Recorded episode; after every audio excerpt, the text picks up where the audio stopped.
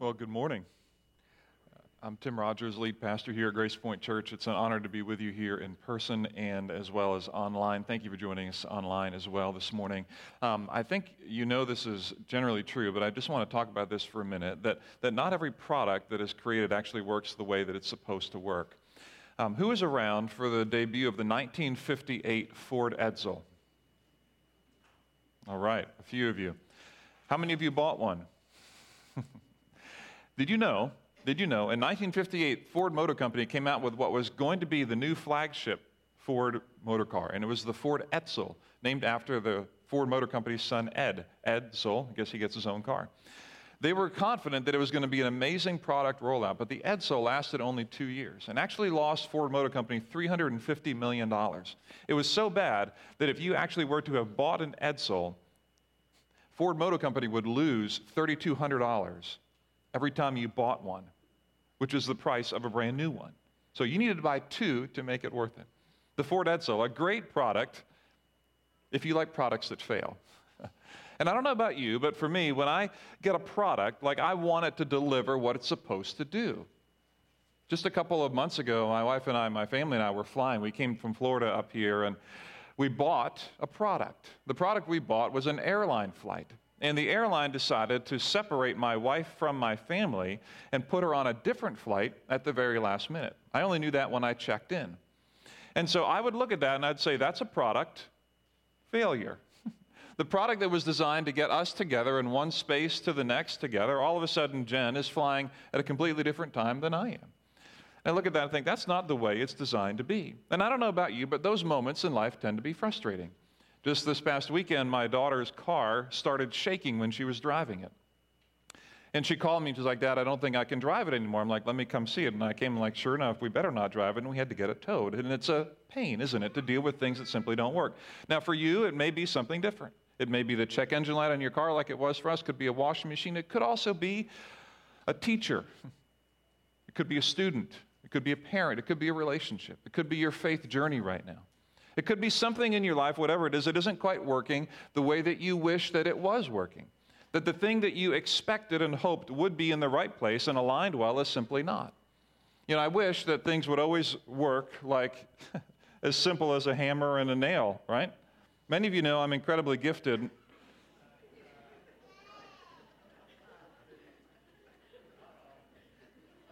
I have the hammer, just so you know. All right? Take it easy. All right. Now, I have, for those who do not know, I have managed quite a number of feats over the years with my hands, one of which is locking myself in the shed as I was testing the new um, door handle that I put on it. But it was secure, I'll tell you that. but wouldn't it be nice if life was as simple as this, where you may not be able to see it all the way back there, but I have three different nails in this piece of wood here. By the way, this lumber I think is valued at $500 these days. so I'm going to watch this thing afterwards, all right?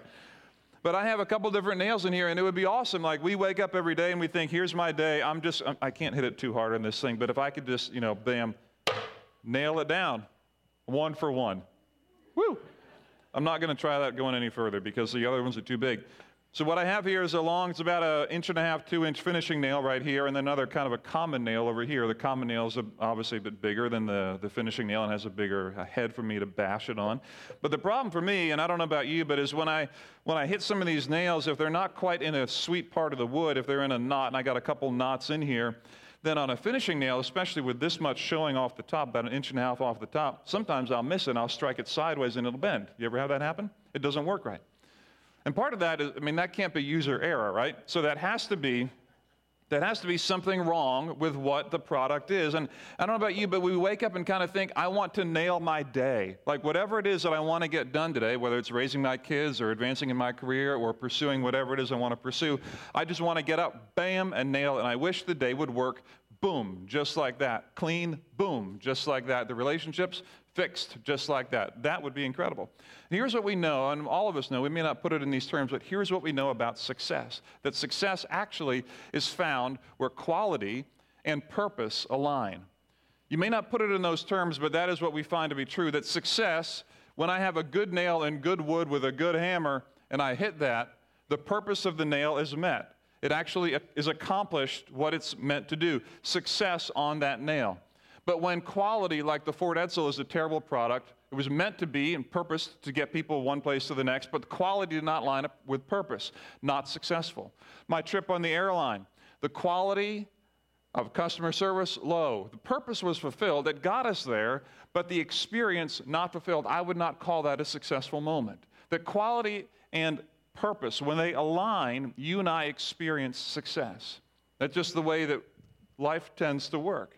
Just kind of throughout all of life is kind of the way that that tends to work. Now, here's what I want to say about us in terms of faith. This isn't just a um, a, a self help message. This principle I think is true across the board. But when it comes to faith, when it comes to matters of faith and understanding who God is, for people who are interested in following God, particularly following Christ, here's what I believe that the deeper your purpose is aligned to the purpose of God, the greater your success is.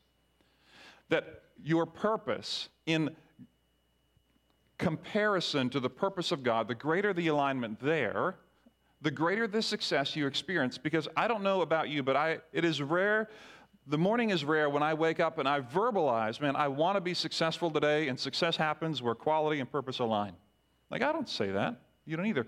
But I get up and you get up, we go about our day with the activities that we have. And I, I want us to pause here and think about how we approach our days and how we align quality, because you want to do great work with the work of your hands. You want your reputation to be strong. You don't want to waste your day, waste your talent, or waste your energies. How do we align the quality that God has given each one of us with the purpose that He might have for this world and maybe for those who want to follow Him? And so, what we're going to do this morning is we've been in this series called Stronger. It's not about us getting stronger as much as it is about seeing that God is a God who is a God who is stronger and provides strength for us.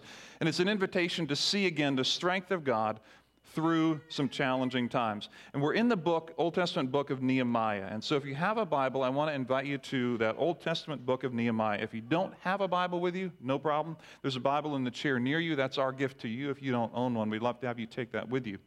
Nehemiah is a book in the Old Testament, the first third of your Bible. Easiest way to find that is if you look for the Psalms and then back up a couple chapters, a couple pages, you'll find Nehemiah. And Nehemiah chapter 1 is where we're at. We're going to just spend some time in a few verses this morning. Verses 8 to 11 is where we're going to be this morning in chapter 1 of Nehemiah. I'm picking up an account where this man named Nehemiah was in prayer to God, was talking to God about the problem that was right in front of him, that his city was in ruins. And he wanted a way to figure out how do I react and respond to the problem that is right in front of me. And so Nehemiah is in prayer, and we're picking up the middle of that prayer in verse 11. And here's what we read beginning at verse 8. We're going to go 8 to 11 this morning. He says this Remember the instruction that you gave your servant Moses, saying, If you are unfaithful, I will scatter you among the nations. But if you return to me and obey my commands, then even if your exiled people are at the farthest horizon, I will gather them from there and bring them to the place I have chosen as a dwelling for my name. Let's pause it right here for a minute and look at a couple of verses here. Look at verse 8 again with me, how that begins. He says, Remember, he's praying to God, and he said, God, remember the instruction that you gave your servant Moses. I just want you to see for a minute that Nehemiah is returning God's attention to the very things that God has said that he would do. Nehemiah is coming back to God and saying, God, I want you to, to remember. I want to connect with you to the deeper heart of who you are and how you want this world to work. He's asking God, he's saying, Remember the instruction you gave your servant Moses. He's technically tying into God the relationship that God said he would have with his people through what was known as the Mosaic covenant.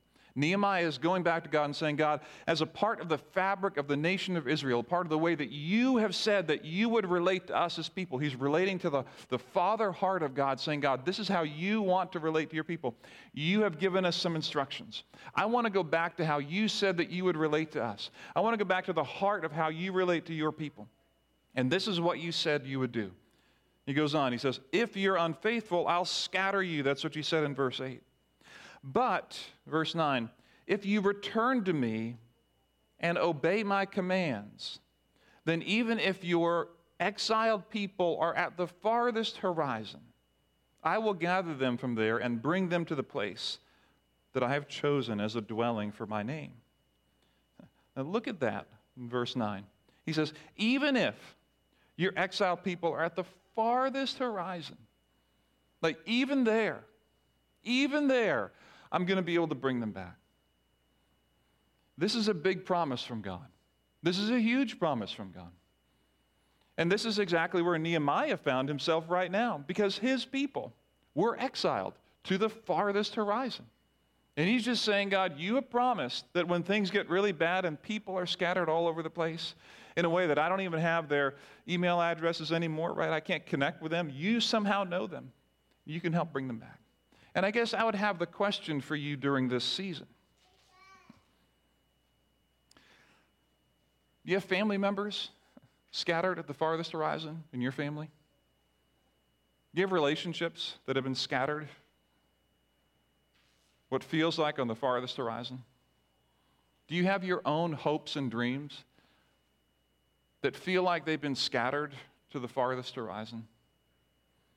Do you have your wishes of what could be or should be that have been scattered to the farthest horizon? Do You have your intentions and your family that when you look at it, you think there, are, there is such distance now that wasn't there months ago, years ago, weeks ago. And all of a sudden, God, when I look out at the people who matter to me, at the people who've had a part of my history, at the people even who have shaped me in my faith, when I look out and I see what I thought I could become and what I thought you were drawing me to be, if I'm going to be honest, God, I feel like there's a part of my life that is scattered to the farthest horizon. And I may not have put it in those words, but if I'm honest, that's kind of what I see. And the question is can God draw back and bring together and restore that which is broken? Can He bring back from the farthest horizon that which we look at with longing and desire and say, God, if only you could, and if only you would? I would long for you to bring back this relationship. I'd long for you to bring back healing here. I'd long for restoration. I need to be honest about this. This is a difficult question for me to ask and answer. Because there are times, and you've probably experienced this, where you have lost relationships that you have not regained in your life, and you don't anticipate regaining them. There are times when people we love pass away, making it impossible on this lifetime to bring back from the farthest horizon, if you will, those we love. There are times when the hopes and dreams that I had actually were the wrong hopes and dreams. And I'm glad they weren't brought back from the farthest horizon. Do you know what I'm saying? And so there has to be an ability for us as people today, as we walk and live together, to recognize this unique challenge that there is a difference between God doing what He said He would do and God doing everything that I want Him to do.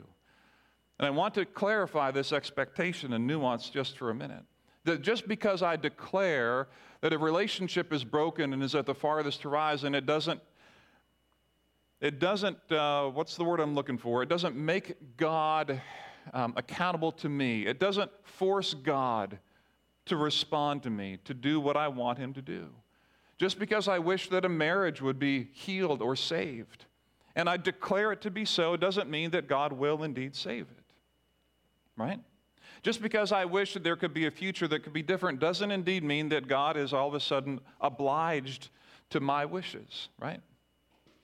Which is what gets into our conversation about purpose. If success is a place where quality and purpose align, here's one of the incredible benefits, in my opinion, about Christianity and the Christian worldview. And if you're here this morning or you're listening online and you're curious about the Christian worldview, what what is it about? What is, is there depth to this? Is there meaning to this? Is there strength to this? It's in this space that I think Christianity steps in and offers hope that any other belief system finds it incredibly difficult to offer. Christianity offers this hope that, that meaning and purpose in life, that purpose, meaning, can be discovered and is not just created. It's an important nuance to understand that Christianity offers this hope that purpose in life is not just about creating it for yourself, but discovering it beyond yourself. That is a uniquely Christian offering. And here's what I mean I have created all kinds of meaning in my life, and maybe you have too. When I was younger, I created all kinds of meaning around athletics and basketball. I created meaning and I wrapped up my identity around what I could do on the basketball court. I created identity around what my next steps might be. I created identity around my relationships, who I was dating or who I should be dating or who was interested in me and who wasn't.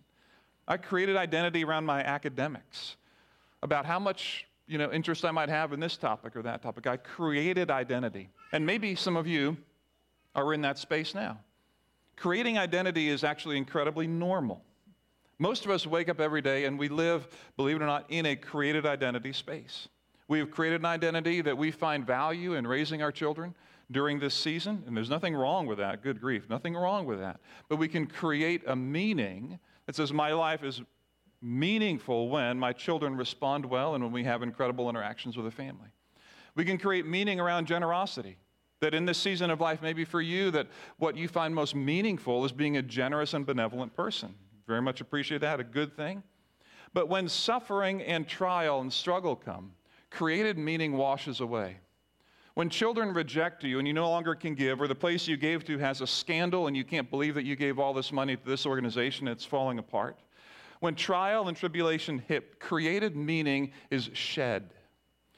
Some of us have created meaning around dieting. If only I lose this amount of weight or look this much better, then I will have a created meaning that I will be, be better. And we create and make our own meaning. But when trial and tribulation, health crisis strike, created meaning cannot withstand the pressure and weight of life.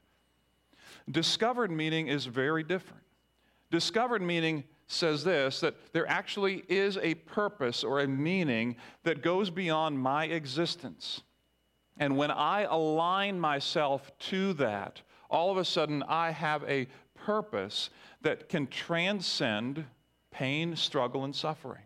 When I align, if you will, this nail with this hammer, and I find that the purpose drives straight and true through my life, that it doesn't matter if health hits or a financial struggle hits or a personal identity crisis hits because I am tied and tethered to a deeper meaning and purpose. For the Christian, meaning and purpose is discovered, not created, which is why Nehemiah takes the time that he does to say in verse 8, Remember, God, do you remember the covenant you made with Moses? That when they were unfaithful, you'd scatter them. But do you also remember that when we return to you, you would gather us from all over the place? He is verbalizing a discovered meaning, a rediscovery of the nation of Israel, that the nation of Israel is in the, the heart and the plan of God to be a people who are gathered together no matter what. And so Nehemiah is taking that moment to rediscover what it is that God has, God has for the nation of Israel. And then he goes on in verse 11 to be very bold. He says in verse 11, He said, O Lord, let your ear be attentive to the prayer of this your servant and to the prayer of your servants who delight in revering your name. Give your servant success today by granting him favor in the presence of this man. I was cupbearer to the king, he says. Oh, this verse is amazing. He says, Lord, let your ear be attentive to the prayer of this your servant. You know what he's doing? Nehemiah is positioning himself, if you will, as the nail. He's saying, God, you have a purpose. I just want to be here to let you drive it through me. Like, as your servant, your purpose is going to come through me. And so I want alignment with your purposes. I want you to bring that. And then he says, and to the prayer of your servants, a nameless plural group of people. He's saying that all servants, all people who, he says, he puts it in his words, who delight in revering your name. He's saying, for all people who would consider themselves servants, for all people who would put themselves in alignment with you. God, I'm going to ask you to hear their prayer. I'm going to ask you to be attentive to their prayer. And then here's what he's prays specifically for himself. He says, Give your servant success today by granting him favor in the presence of this man. Give me success, he's saying. And what have we talked about success being this morning? We put it this way that success is found where quality and purpose align. Do you know why I defined it this way? Because this is what the Old Testament word means. When Nehemiah says success here, it's used 65 times in the Old Testament. And it means this when something works well and like it's supposed to. That's it. And wouldn't that be great if all products met that simple criteria? It works well and like it's supposed to. It works well quality and like it's supposed to purpose. When quality and purpose align, we have success. In the Old Testament, this word is used for weapons. When weapons were made well and did what they were supposed to do, success. Used for clothing, didn't wear out. Used for trees, when they would grow like they're supposed to and bear fruit like they're supposed to. It's not complicated. It's just something that works well and like it's supposed to. And when you find products like that, you buy them. And when you don't, you tell stories like I did about how a company separated our family, right? It's simple. Success is when quality and purpose align. And here's what Nehemiah is saying is he's saying, God, I believe that what I want from you, I want success today. I'm going to be unafraid to ask you for success. I want my life to be a success. I want this moment to be a success. I want success. I want to give quality that is aligned to the purpose of God. And that is the uniquely Christian perspective that Nehemiah brings. He's saying, I want all the quality of my hands to be in alignment with the discovered purpose of God. I want to be in line, God, with what you want. You want people who are scattered all over the world to be brought together in this nation. I know that because you have told me that. It's not that I'm telling you what I want, it's that you have told me that. Again, God, you don't have to do everything that I want. I'm just asking you to do what you have said. And it is a good thing, isn't it? That God doesn't always give us everything we want, right? And I remember when I was, if I still had everything I wanted in my life, I would still, like when I was three, five, seven years old, you guys remember those, those ages in your life? You were sure that what you wanted was the right thing. I would still be eating like Cookie Crisp every day for breakfast, right? And like wearing feety pajamas or something like that, right? No offense to those who've taken pictures, Christmas card pictures, and feeding pajamas this year. No, no offense to that. But that's the truth, that I don't always even know what I want. And here's Nehemiah. He says, God, I want as a servant to align with you, and I'm going to be clear that I'm going to ask for success. I'm going to ask for it.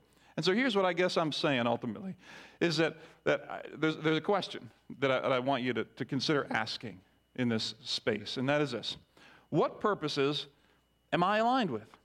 When I think about the energy and activities of my day, what purposes am I aligned with? Now, that may seem like a big question because you're not going to roll out of bed and think, man, I need to ask that purpose question before I get my kids ready for school, and I need to ask that purpose question before I. But I want you to consider it. I want you to consider what is it that is driving my day? What is it that as I look at my day, I get up and like, man, I don't know what I want to do today. You start thinking, man, I want to connect to people. I want to make some money. I want to clean the house. I want to make sure we're raising the kids. I want to get some work done. Uh, what am I actually, though, deeper aligned to? What purposes in this season of life am I actually aligned with? Because what I want for you is this I don't want you to be afraid of the right kind of success. Because whether we verbalize it or not, we're going to wake up and pursue success in our days. The question is simply going to be are we going to pursue the right kind of success or a thoughtless kind of success? You're going to pursue quality, and rightly so. You want great relationships, you want a great career, you want to retire the way you want to retire, you want a future the way you want it. I get all that. You're going to do that.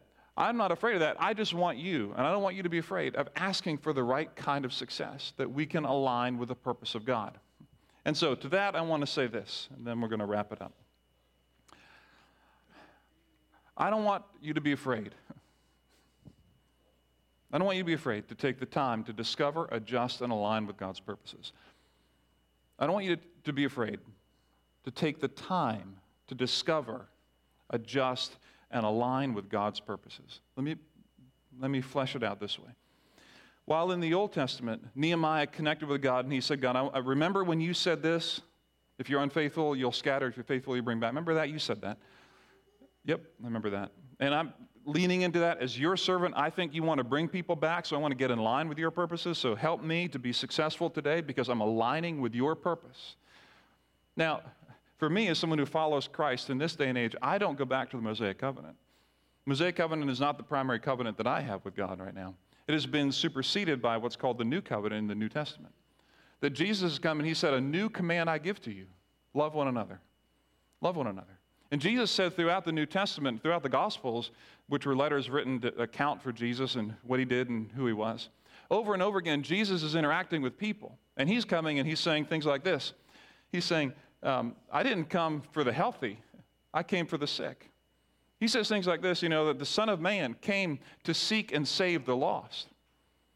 He's saying things like in Luke 4 when he goes and, and uh, meets, in one of his first messages that he ever preaches, if you will. It's just a few minutes long. Maybe you would like that. It's only a few minutes long. One of the first messages, he says, I have, I have come. Like, here's why I've come. I've come to declare the year of Jubilee. I'm like, what does that mean? He goes on, you know, I've come to make it clear, like uh, to, to free the prisoner, to, to bring sight for the blind, to bring healing to the oppressed. Like, this is why I've come. Jesus, over and over in the, new, the pages of the New Testament, clarifies his purpose as a healer, as a restorer, as a redeemer. Someone who has come not to judge and condemn, but to issue a new command to love one another to love our neighbor as ourselves, and he tied that in to love God with all your heart in a way that no one had done before. And so when I wake up and think about my day, and when I think about my future, and this is what I want to encourage you to. When I think about that, I have got to think as someone who follows Christ to what degree are the words of Jesus coming through the annals of time into the values of my heart and saying, Am I here? Am I here to bring healing to the sick? Am I here to bring recovery of sight to the blind? Am I here for justice? Am I here for healing? How is my financial future arranged that I can align with the heart of God the Father? That I can have success because my energies in my finances, in my business plan, in my family planning, in my relationships with my children and my neighbors and my peers. That I can look and say, in this way, God, I want to remember your purposes. Yeah, your son, Jesus Christ, whom I personally say I follow.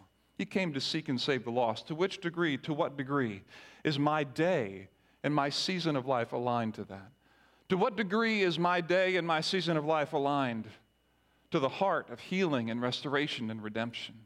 To what degree does my life align to the desire to love and care for a neighbor, even whom I disagree with, or who might even crucify me like they did Jesus? And so, friends, especially for those who call themselves Christian, I don't want you to waste your life creating meaning that gets washed away when the struggles and pain of life come. Christianity offers a whole lot more than created meaning, it offers discovered meaning.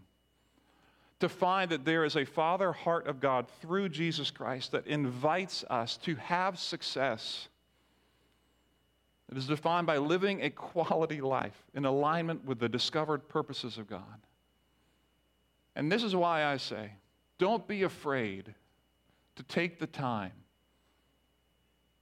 to discover and to adjust and to align with God's purposes for your family, for your marriage, for your relationships, for your finances, for your future, for your business.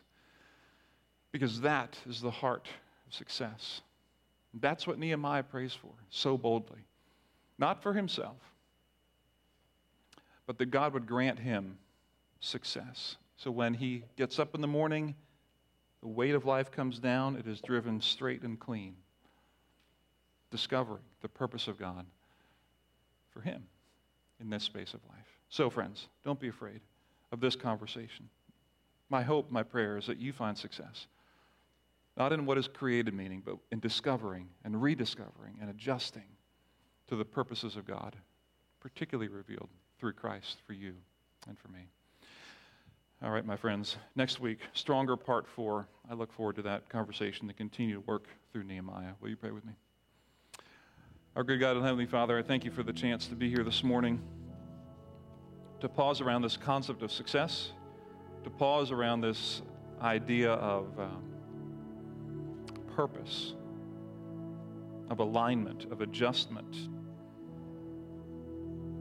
So I pray that you would give us the the moments that we need to talk, to write, to engage with our spouses, with our friends, with our neighbors, even maybe internally to process. You know, maybe there's some spaces that we just know instinctively in our lives right now are just simply not aligned with the purpose of God, but is really a pursuit maybe on our own accord. I pray that you would deepen our purpose, Father. Pray that you would deepen it and that we get to see and know and understand the heart of a God who throughout time has had a redemptive heart for his people. And so tie us into that, draw us closer to that, I pray. Give us courage to step into the mystery and the ambiguity and the tension that these conversations drive. And then help us to be painfully honest with ourselves and with one another. That our lives will not be a waste of energy that's gone sideways can be successful because we're aligned with your heart. Give us success, we pray. It's in Jesus' name we pray.